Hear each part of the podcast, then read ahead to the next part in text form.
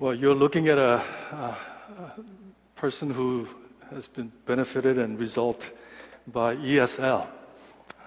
I came here when I was 17 years old at, in 1977, and I remember going to ESL class uh, that actually was uh, ran uh, at the World Trade Center, uh, out of all places. And uh, here I am, about almost 40 years later. Um, that I'm standing in front of you uh, about to deliver a message from Book of Revelation. Uh, but anyway, uh, let me intro- uh, invite you to uh, Book of Revelation, chapter 1, uh, verses 1 through 8, as we start um, this new series.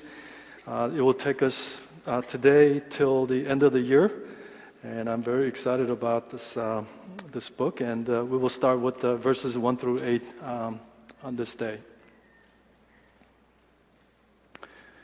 The revelation from Jesus Christ, which God gave him to show his servants what must soon take place. He made it known by sending his angel to his servant John, who testifies to everything he saw, that is, the word of God and the testimony of Jesus Christ. Blessed is, is it, blessed is the one who reads aloud the words of his, this prophecy, and blessed are those who hear it and take to heart what is written in it, because the time is near. John, the seven churches in the province of Asia, uh, to the seven churches in the province of Asia, grace and peace to you from him who is and who was and is to come, and from the seven spirits before his throne, and from Jesus Christ, who is faithful witness, the firstborn from the dead, and the ruler of the kings of the earth. To him who loves us and has freed us from our sin by his blood, and has made us to be a kingdom and made us to be a kingdom and priests to serve his God and Father. To him be glory and power forever and ever. Amen. Look, he's coming with the clouds, and every eye will see him, even those who pierced him. And all people on earth will mourn because of him. So shall it be. Amen. I am the Alpha and the Omega, says, to, says the Lord God, who is and who, and who was and who is to come, the Almighty. Uh, I just want to uh, actually, uh, you know, ask you to continue to pray for um, Bernie and Maggie uh, as a Vivian, uh, just because you know she came back after all the surgery from the West Coast and she's out of the woods. Uh, but we just continue to pray for God's complete healing of her heart, and try to keep the family in prayer and let's carry their burdens at this time and continue to reach out to them. Uh, and as uh, uh, our elder Alex prayed for the brother Alex, whose dad passed away, please keep them in your prayer. And I also want to thank and praise God for the just great start of the new Oikos season. And uh, I, I want to tell you there is a still a spot for you if you um, uh, weren't able to sign with any group. Uh, come and talk to me or just grab our leaders and ask where you can be a part of Oikos uh, group uh, for this season. So, as I said, uh, starting today and to the ends of this year, we're going to look at the book of Revelation. And to say the least, uh, the book of Revelation is a very challenging book uh, with many weird um, images and signs and end time events. And I heard that many Christians actually do want to learn and to receive a message from this book because they don't understand much of it. And at the same time, I heard that pastors and preachers don't want to teach and preach from this book because they also don't understand much of it. But I do want to tell you that starting today, that this book is an awesome book and its message is obviously timeless and it's wonderful and it's filled with great hope and I'm very excited and privileged to be your guide uh, for the next few months here. So, uh, we will start with the very um, first verse, uh, Revelation chapter 1, verse 1, where it says, The revelation from Jesus Christ, which God gave him to show his servants what must soon take place, it says in verse 1. I feel that we have to start, uh, we have to stop here for a while because the first thing is first. This is the book of Revelation, not revelations. This is a singular, not plural. It's the revelation of Jesus, it's revelation from Jesus. In other words, it's all about Jesus, and we're going to learn more about Jesus. Amen. And it's my prayer that the revelation of Jesus Christ will lead us to a deeper love for God and passionate worship unto Him. And especially as verse 1 talks about this is a revelation from Jesus Christ, which God gave him to sh- show his servant of what must soon take place. As we're about to find out what lies ahead, I want you to really know Jesus personally and uh, what his plans are, and let it result in passionate ministry and worship and love unto God. I also want you to know that the word revelation in original Greek is the word apocalypse, and it's not what you think it is. In Greek word apocalypse is a combination of two words, apo, which is un, and then kaluton, it means to cover. So in other words, apocalypse simply means uncover, unveiling of the truth of who Jesus is and what his plans are in the future or distant future. And we really need to know this, and God wants us to know this thoroughly. And you know, I don't know when is the last time you thank God for such disclosure or unveiling or uncovering of the truth. We need to really thank God for His willingness to uncover himself and unveil himself and, and let us peek into the plan that he has set in motion. Because we were all spiritually dead and spiritually blind due to sin, and unless God chose to make things visible that was that wasn't visible, unless God really unveils and unless God really uncovers that truth, we have absolutely no capability to know and to understand who God is and to understand what His will is for our lives. Praise the Lord. This is the revelation of Jesus Christ. This is revelation from Jesus Christ of things that will take place very soon. I know I'll be probably preaching this, uh, but there are mainly four ways in which God has revealed himself to us. And, and the way that he reveals himself to us is through creation, through our conscience, uh, uh, through uh, Jesus Christ, and through the Word of God. I mean, creation in Psalm 19, it says, The heaven will tell the glory of God, the skies will display his marvelous craftsmanship. Day and night, the heaven will declare God's wonderful workmanship, it says. And in, in Romans chapter 1, verse 20, Paul says that we can literally see God's invisible attributes and his divine nature by contemplating on God's wonderful creation. That anyone, any place, in the four corners of the earth, when they contemplate on this magnificent creation that he has created, a person can come into salvation. A person can come into faith. Ask yourself who could have created the vast skies and vast oceans and majestic mountain peaks? Ask yourself who could create billions of stars and galaxies and planets? Ask yourself, who could have designed this intricate design and harmony and creativity in all of creation? Not everything is alike. Animals and fish, birds, insects, vegetation, they're not all alike. There must be a, someone who's intelligent and powerful, creator, designer, maker behind all this. Muhammad didn't do it. Buddha certainly didn't do it. They weren't even there at the, uh, when God created and spoke into the world. Let there be, let there be, let there be. And God made this all personal so that we can see, touch, hear, and smell, even taste, that God revealed Himself through all this majestic creation. His fingerprint of His attributes and His nature is all over the place. Just go out and look at the creation. God also revealed himself through man's conscience. Even the hardest criminal have a sense of right and wrong. That moral compass points to God who is a moral lawgiver which transcends man-made laws.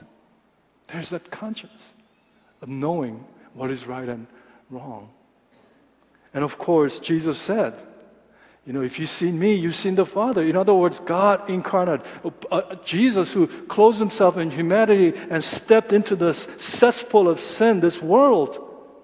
God incarnate, he came to reveal exactly what the Father is like and what his will is as he spoke those words. And yeah, the Word of God, the Scripture, he reveals to us who God is and what his will for us. You know, God doesn't play peekaboo or hide and seek with us. He's not some distant, hidden, removed God. God wants to be found. God wants to be known because He wants to love you. He wants to bless you. He wants to be intimate with you. I'm an old school, but the Bible, I know we all have an app, right, in your smartphone.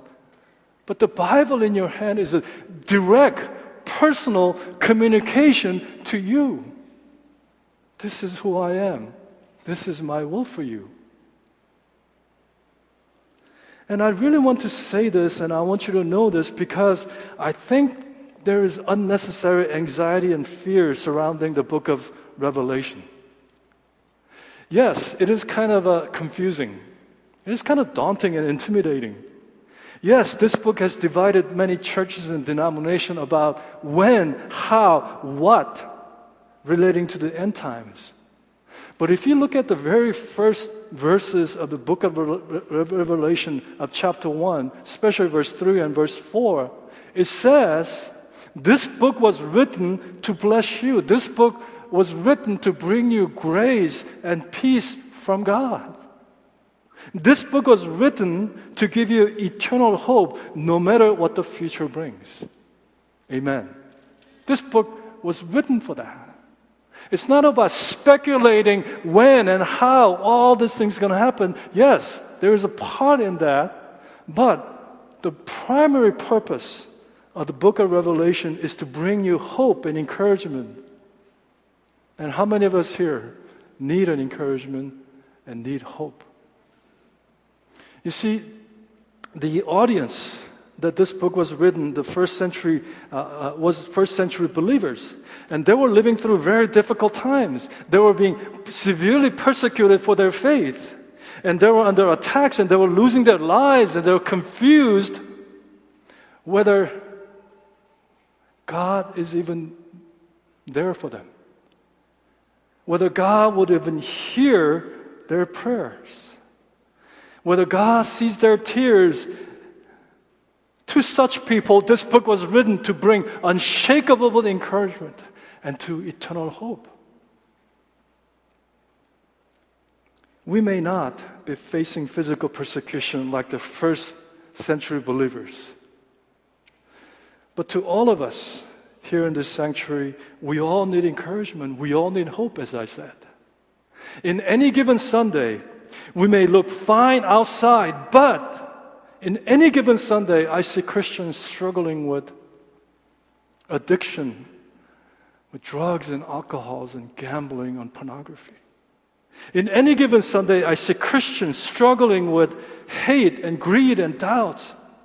In any given Sunday, a person walk in with a big cloud over their head about the marriage and their children about their health or their loved ones, about their job situation. Perhaps news of cancer. Perhaps you are persecuted for your faith. In any given Sunday, we may be battling depressions and sense of failures. we might scratching our heads and say, God, are you sure you're there? Are you listening to my prayer? Are you listening? Are you seeing what I'm going through at this time? Just like first century believers. I want you to listen to what Jesus said in verse 4. It says, Grace to you, peace from him who is and who was and who is to come. And I want you to listen verse 8 carefully too. It says, I am the Alpha and the Omega, who is and who was and who is to come, the Almighty. Amen. you know what this is? This is a declaration of God's eternal sovereignty. That God is in full control. I control the beginning, I control the end, I control everything in between, and I'm here to give you grace and peace. Who is, and who was, and who is to come. This message of Revelation is so important for people who's going through some difficult times in their lives. That Jesus Christ is what? He's sovereign. He's in full control. He, had, he has conquered it all. He defeated sin and death. And He has set you free from the bondage of all the addictions and sin. And He does hear your prayer. He sees your tears. And one day He will return and He will wipe every tear from your eyes. And He will heal your wound. He will heal your heart. And He will make, as He will make everything new. Did you notice that the order here in both verse, both verse, verse 4 and verse 8, God said, not, we, we tend to think uh, who was and who is and who, who is to come. But both verse 4 and verse 8, it says, grace to you and peace from him who is and who was and who is to come, it says. I am the Alpha and the Omega, who is, who was, who is to come. Why is this order so important? It's important because almost always we talk about our faith in, in past tense or future tense, and rightly so. By looking in hindsight is 2020, as they say, by looking back of all of your life, you can probably guarantee and point out over and over and over again of God's presence in your life. And by looking forward, yeah, you can kind of have a hope and, and sense that He will be with us. But what about now? Now, as you struggle, now as you're trying to battle through some of the life issues, what about now? Read all about it. God is eternally sovereign, who is, who was, and who is to come that He is what? Is with us now. Not just in the past, not just in the future. If you believe that He was with you, if you believe that He will be with you, we should never doubt about at this very moment that He is with you. You know, one of my cherished uh, uh name of God out of many names is the name Emmanuel. What is the that name means. It literally means, with us is God. And we say, God with us, or God is with us. Past? Yes. Future? Yes, He will. But what about now? Is He Emmanuel? Is He with you right at this moment? As a matter of fact, there is not a single moment in your life that God is away from you, no matter how far you go away from God.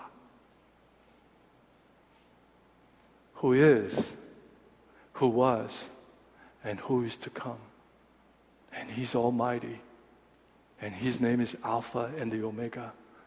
And His name is Emmanuel. In Psalm 139, it says, Where can I go from your spirit? Where can I flee from your presence? If I go up to heaven, you are there. If I make my bed in the depth, you are there, it says. If I rise on the wings of the dawn, and, and, and if I settle on the far side of the sea, even there your hand will guide me, your right hand will hold me fast. Praise the Lord. Who is right now, who was, and who is to come. You need to know that. You need to trust. You need to believe in that God's revealing of Himself. So, to the persecuted and suffering people of God, the emphasis of this book of Revelation is to declare what? The sovereignty of God and God's very presence right there, right now. And you know, the, as I said, the reason why God revealed himself to his plan is to what? To bless you, to, to love you. And, and, but don't forget that this book was written to the church.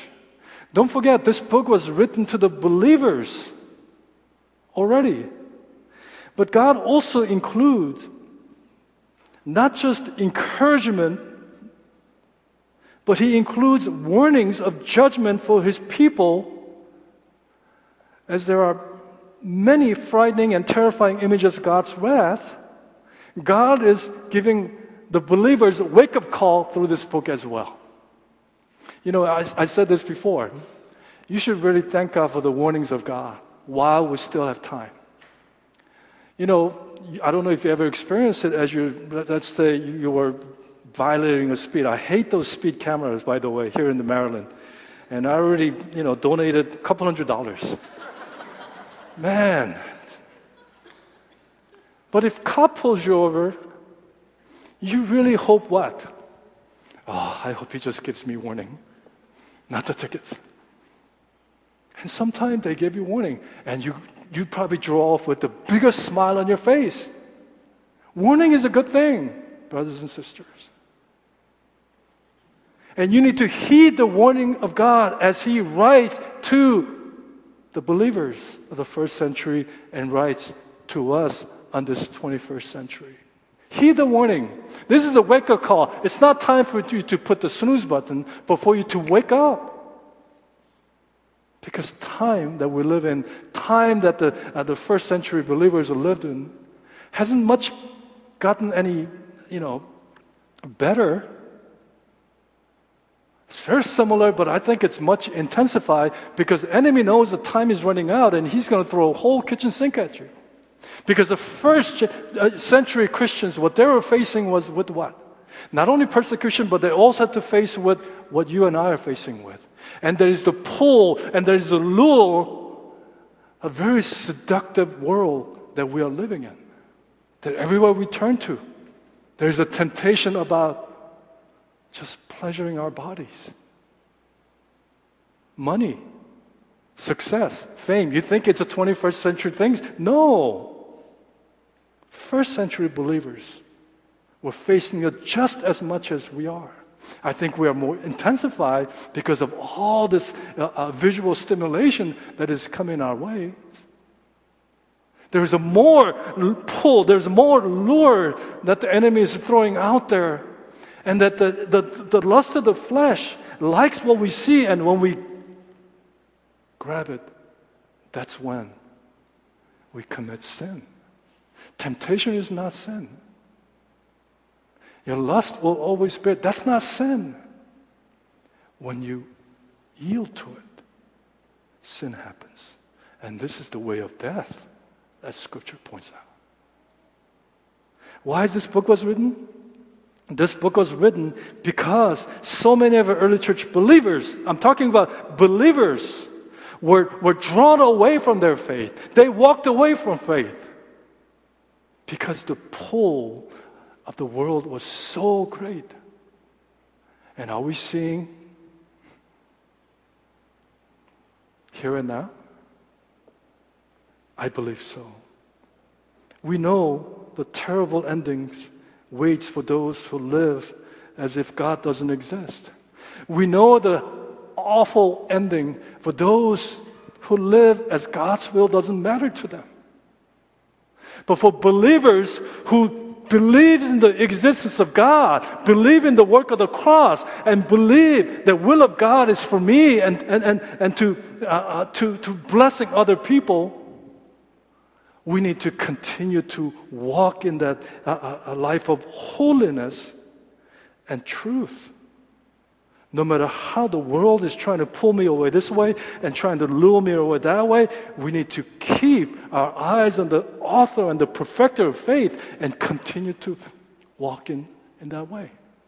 This book is written not only to bless and to encourage us that His presence and His sovereign, but this book is a wake up call for believers who are still dabbling under sin, who's still surfing the net for pornography, who's still trying this and trying that to satisfy their bodies. I always say if sin doesn't bring pleasure to your body, no one will sin. Why? Because it's the lust of the flesh, lust of the eyes, and it's a pride, which pretty much tells descriptions of the world that we're living in. Are you being pulled away from faith? Do you see the lure that the enemy is really putting right in front of your eyes? Listen to the word. Listen to the unveiling of the truth of who Jesus is and what is about to take place. Believers, 20 centuries, centuries later, still, you may not be persecuted by faith, but we are definitely being tempted by this very seductive, hedonistic world that we're living in. And that's why this book is written. Do you know that this book of Revelation, the last chapter, chapter 22, especially verse 6 to 21, and, and, and I really pray uh, when you go to Oikos meeting this week, you really take a look at this eight of last 15 verses of the last chapter of book of Revelation, chapter 22, talks about calling people to obey and to stay faithful. Now listen to this. God has revealed his heart and himself to you, and not only with encouragement to endure, but he's calling us to remain holy and faithful, fight the good fight, and, and finish the race and keep the faith. That's the message. Eight out of that last 15 verse of chapter 22 talks about that. This is why I want to put so much emphasis on your oikos group that you meet weekly. Because you know what? Don't fool yourself. You cannot by yourself to live a very victorious Christian life. By yourself, you simply can't. And don't say, I have a wife and I have children. No. I told you this before. You need other believers to come alongside to really encourage you and to pray for you and carry each other's burden and journey this together, especially in this dark, sinful world that we're living in.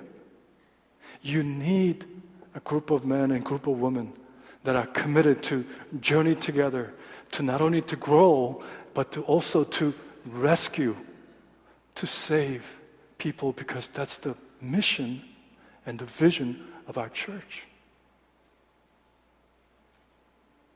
Go to Oikos this week and read all about it as we begin the book of Revelation. Start from the last chapter. See how much God is calling people of God, the church, to endure, to fight the good fight, and to finish the race and keep the faith. Not only He's sovereign and He's encouraging you right now, right here, but He's challenging and calling His people. Do not take sin lightly. Do not take sin lightly. Sin will always take you farther than you're, you're willing to go. Sin will always make you pay more than you're willing to pay. Sin will make you stay more than you're willing to stay sin will ultimately destroy you. And God is calling. And God is revealing Himself. I have conquered it.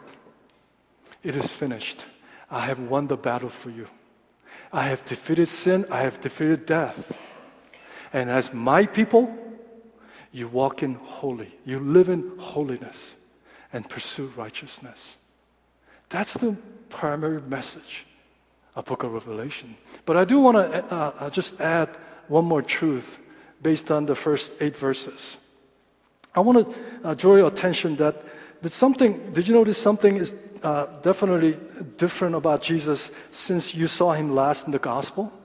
I mean, in the New Testament, two bookends are Revelation on one end, and we got Gospel. Gospel shows uh, Jesus' uh, uh, life here on the earth. And the Revelation talks about Jesus uh, in heaven and, and, and all that's set in motion that God has placed. But something has changed from the last time we saw Gospel. And here, in the beginning of Revelation 1, it says, going back to chapter, uh, verse 1, the revelation of Jesus Christ, which God gave him to show his servants. In other words, when Jesus came for the first time, let me ask you, did he have servants? He had a lot of followers, but he never had a servant. Now, Jesus has servants. When Jesus came first on the face of the earth, he came as servants. But when he returned for the second time, he's not going to come as a servant at all. He's going to come as what? King of kings, Lord of lords. He will come. All of his earthly life, he served. He, he hung out with the sinners. He healed. He delivered. He served. And you know, we talk about the Bible as book of contrast, go to Isaiah chapter 6, where Isaiah encountered God in worship. The first thing that came out of his mouth was, I am doomed. I'm a man of unclean lips. But you go over to John 13 and John 19, we talked about this a few weeks ago. He knelt and he positioned himself as the lowest, the lowest servant and he washed the feet, dirty feet of his disciples. And this God went to the, went to the cross and died on our behalf. What kind of king does that? I mean, I mean, this is a stupid question. Would you rather be a servant or would you rather be a king? Come on.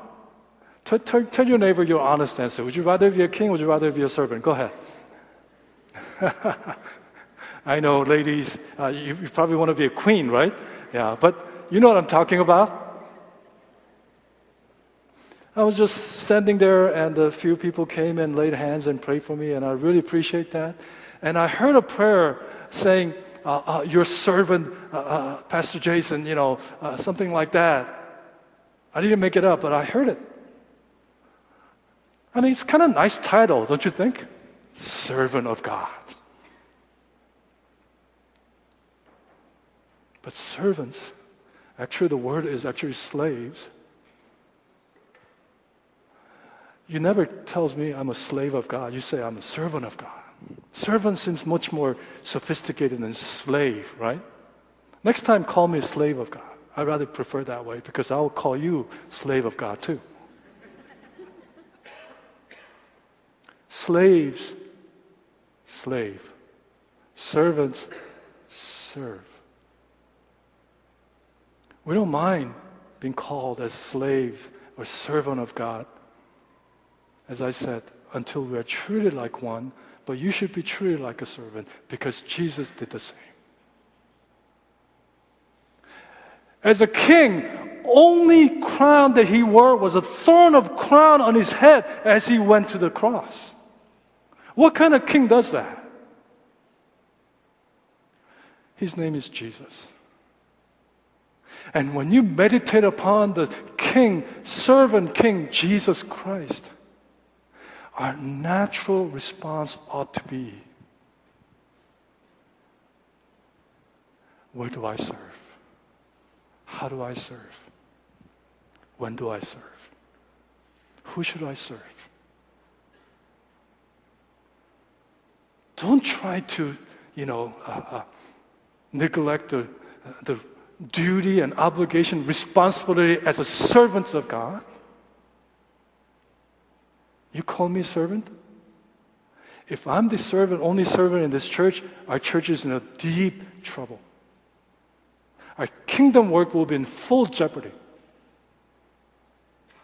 We need all of you who are touched by the grace of God need to be a servant. What, what, what did I say over and over again? There are no volunteers in the kingdom of God. You are enlisted servants of God, slaves of Jesus Christ. And just as He did and He said, Do as I've done, we are to do the same. That's the only rightful response.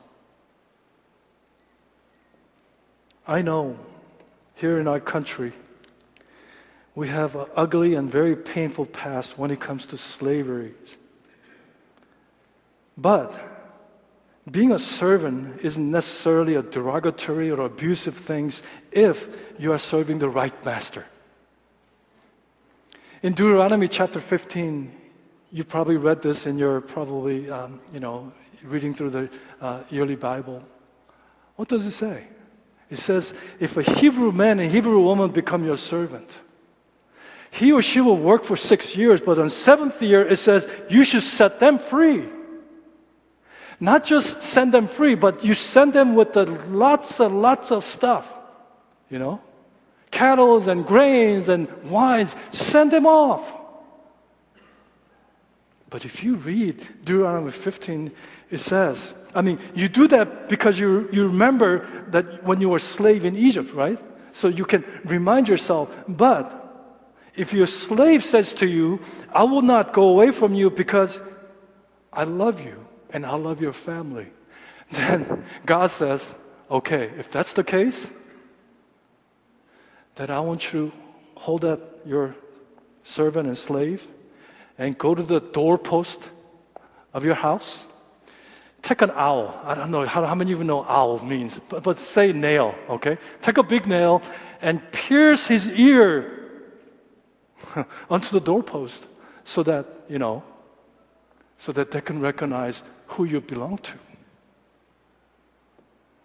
I mean, it's ouch, right? Ear piercing. I mean, not just the ear piercing, but we're talking about an owl, you know, hammer, and you pierce the ear so that the world can know, a community can know that you belong to because you love this master. I mean, my son, one day, I mean, he was going through that phase. He said, Dad, I'm going to pierce my ear. And you know, those really always sweet sound to your parents' ear, right? Yeah. I said, What? I will pierce your ear. Bring an owl and let me just put. No. But I thought about that piercing ear. That if you really love your master, even though you are set free, you said, I love you, I love your kingdom.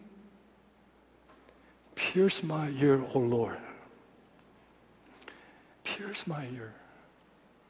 There's a song that actually is, I think, pierce my ear, O Lord. It says, Take me to your door this day. I will serve no other gods. Lord, I'm here to stay, for you have paid the price for me. With your blood, you ransom me. I will serve you eternally. A free man I will never be. That's the kind of response that you and I ought to have as Jesus now has servants.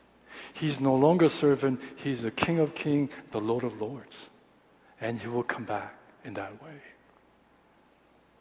Scripture says in Philippians, there will be a day that every knee shall bow and every tongue shall confess that Jesus is the Lord and Jesus is the King. Do you know, if you read that verse carefully, that's actually not a voluntary confession, it's a forced confession. The time, you're not going to have time. time. It's too late. You want to confess now, kneeling your knee on your knees and confessing with your mouth and believing in your heart. Jesus, you are the Lord and you are the King. Because when that time comes, you are forced because by that time, wow, this is real. All these years that I've been taught, that was real. Indeed, Jesus is the Lord. indeed Jesus is the King. And we are his royal priesthood. We are his servants. We are his people. We are his representative. And we need to resonate the presence and the ministry of Jesus.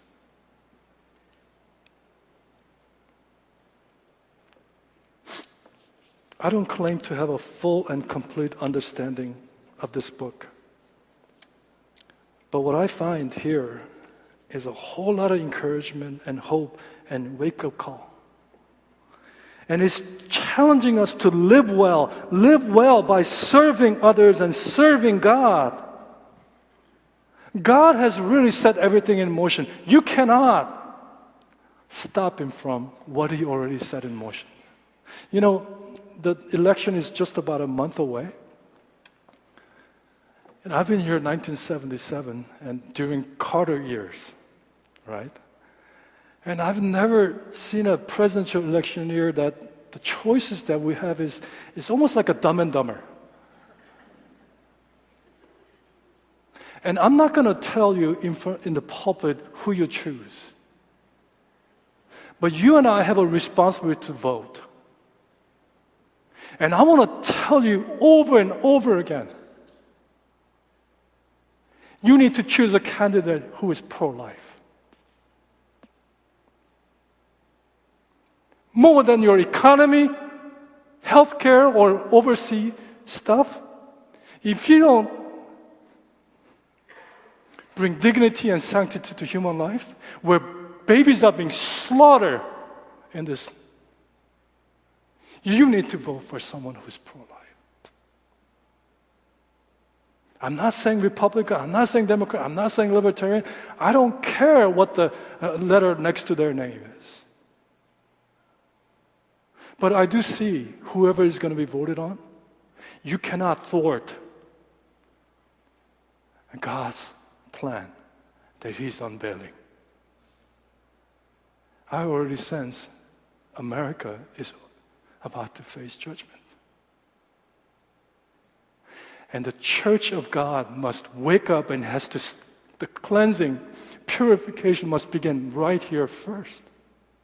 Don't look out there hoping that things will change. It will not. Things that I see in book of Revelation and things you see, it's, it's bad, to say the least. But I do want you to be, no matter where you are and how you are, no matter what the world, immediate and far, that you are surrounded with, be encouraged. Be ever so hopeful because God is sovereign and He is with you. There is not a single moment that He is absent from you. And that you live your life well by pursuing holiness and live a lifestyle of servanthood. That is the overall message. We're going to get into nitty gritty stuff too. But I cannot, in my clear conscience, tell you that this is what you need to know as we start this journey together, the book of Revelation.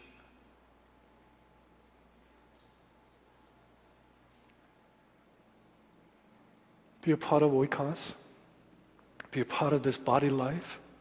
Be a part of winning and, and, and saving the lost souls in these last days. And be a part of building and promoting the healthy missional church here at NCFC. Be a part of that.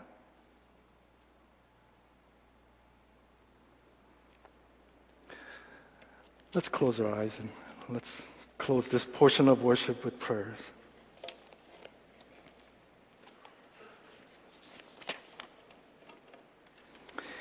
I really don't know the date and time of Jesus' return, but I do know that Jesus could return at any time. And when he does, I want all of us to be ready. Praise God. And I want you to, uh, I don't want you to just fall in love with Jesus for the work of salvation. I do want you to call him your Savior, but don't forget, He's the Lord of your life. Just utter those words at this time. Jesus, you are Lord of my life. Go ahead. Jesus, you are Lord of my life. You are my master, you are my king. You are the Lord of my life.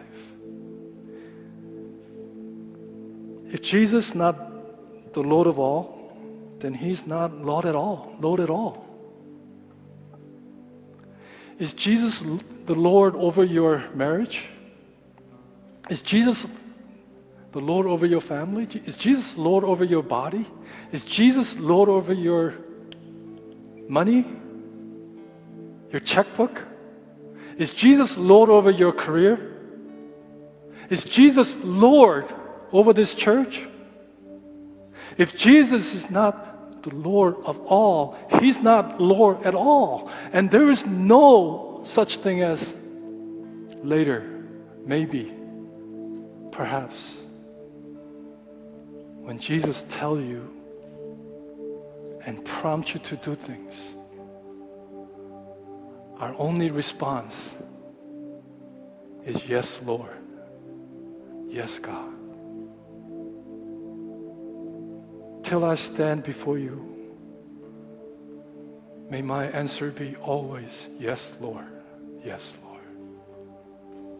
Yes, Lord. Grace to you and peace from Him who is and who was and who is to come. I am the Alpha and the Omega, who is and who was and who is to come, the Almighty, He says.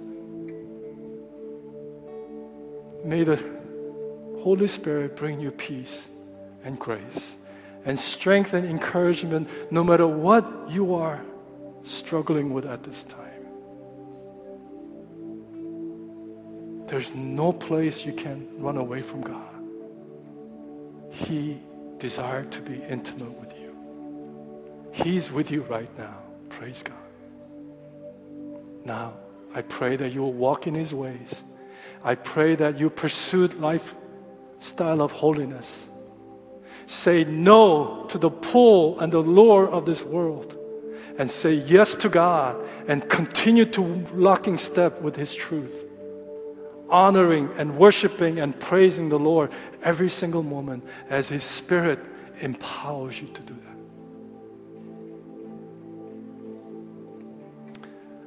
that. After the benediction, I invite you. There are people who will be standing front and want to pray with you, to encourage you, to be the conduit of God's blessing and truth and encouragement. Receive prayer. But also, I want to invite you to be part of Oikos. There's still room for you because you cannot go along on this.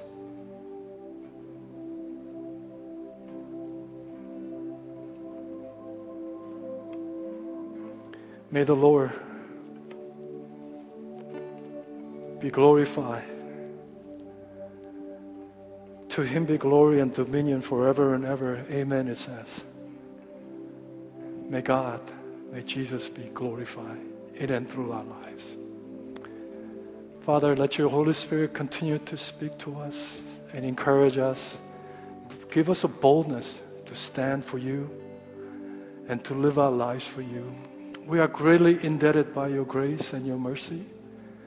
And Lord, I pray that our lives will be filled with holiness, a sacrificial, sweet sense of burnt offerings up to you.